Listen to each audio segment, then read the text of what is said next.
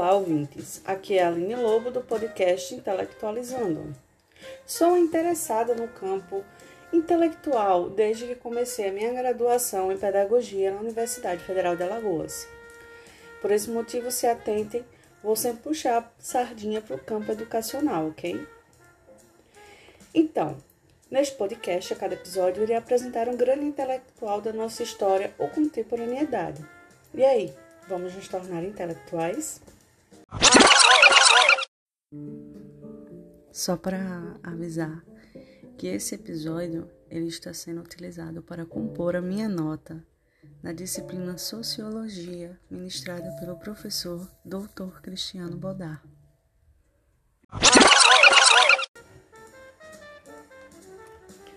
O nosso teórico de hoje é Emily Durkheim. Foi um estudioso das áreas de antropologia, ciência política, psicologia social, filosofia e sociologia. Mas não era qualquer sociólogo, ok? O cara era o pai da sociologia. É. Ele colocou na cabeça que a sociologia deveria ser levada mais a sério e que saísse das saias de antropologia. O homem ficou o pé até que conseguiu instituir a sociologia como disciplina acadêmica, sendo ele mesmíssimo o primeiro professor da disciplina de sociologia na Universidade de Bordeaux em 1890 na França.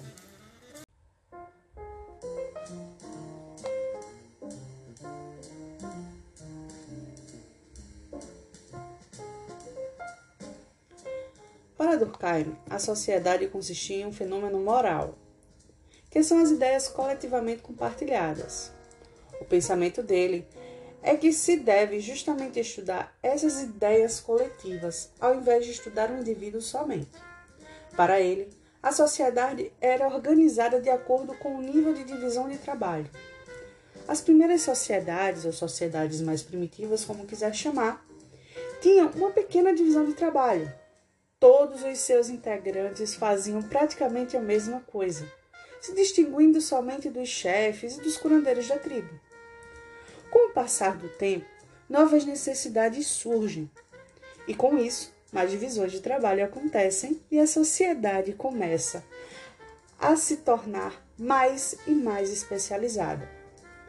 Com isso, mais individualista.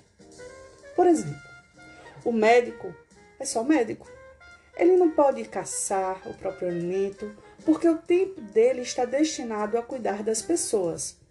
Mas ele ainda precisa comer, certo? Então ele busca alguém ou lugar que faça isso por ele. Essa pessoa, além de cuidar da alimentação do médico ou de qualquer outra pessoa que seja, também tem que se vestir.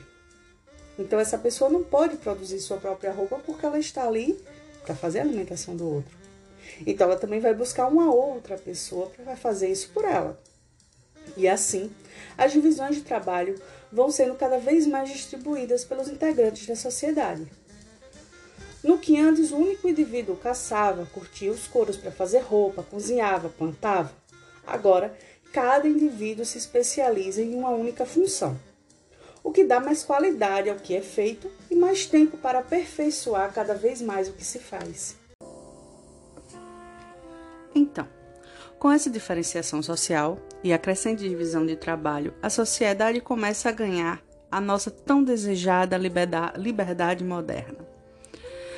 Mas se há uma coisa que reside em qualquer sociedade, seja ela uma sociedade de pouca divisão de trabalho ou de muita divisão de trabalho, é o respeito às regras.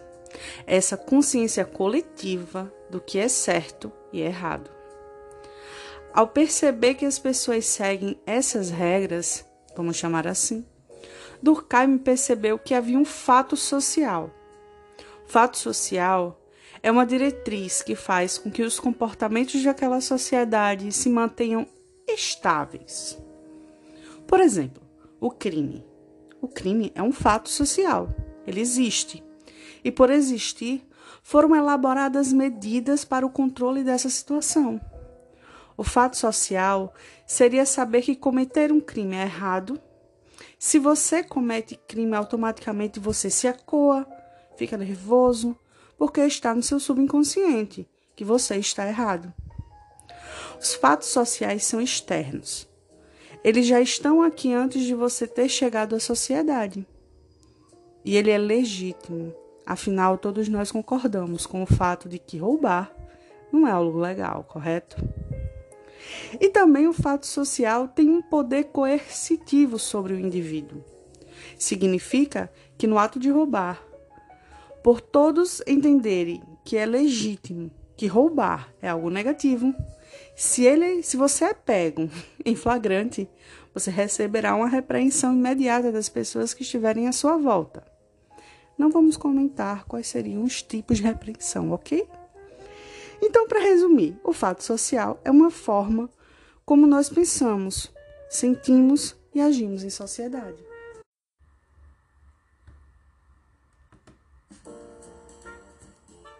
E aí vem a questão: o que todo esse pensamento tem a ver com a educação?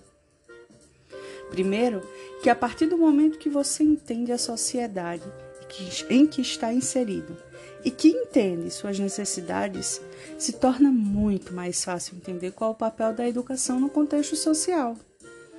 Para Durkheim, a partir do momento que a sociedade passa pelo processo de diferenciação social, ou seja, migra de uma sociedade mais engessada, mais com pouca divisão de trabalho, para uma mais aberta, para uma mais liberal, que tem mais divisão de trabalho, onde as pessoas passam a ser mais individualistas, os indivíduos nela passam a se tornar cada vez mais especialistas em algo e individuais.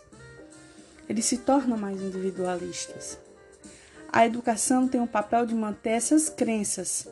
Lembram? Esse pensamento coletivo, essa forma de pensar coletiva e os valores nessa consciência coletiva.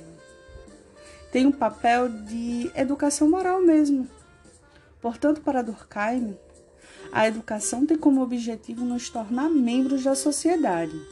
Então, podemos falar que, na visão dele, a educação é socialização. Mas também a educação se adequa ao meio moral que cada um compartilha. Lembrando que a escola não ensina só o português e matemática. Na escola você também aprende respeito, hierarquia, seu lugar no mundo. Por exemplo, quando os alunos se juntam para fazer uma ação, que é o famoso currículo oculto. No caso da minha escola, uma forma de desenvolver esse currículo oculto era através de gincanas, onde nós íamos buscar formas de alimento para doações. A equipe que tinha mais coisas ganhava gincana. Cada modelo de escola vai ter a sua forma de desenvolver esse currículo oculto. E aí, Nesse sentido de ensinar além do português e matemática, é que entra uma das grandes críticas do teórico à educação. Pois, se cada categoria social terá a sua forma de educação, ela vai se tornar um instrumento de divisão de classes. Então, tá aí uma reflexão para vocês, ouvintes. Será que a escola da classe baixa ensina as mesmas coisas que a escola da classe rica?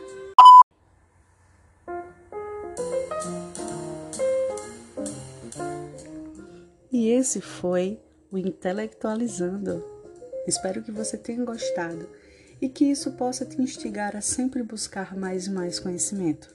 Se achou produtivo esse momento comigo, compartilha para mais pessoas possam conhecer esses intelectuais.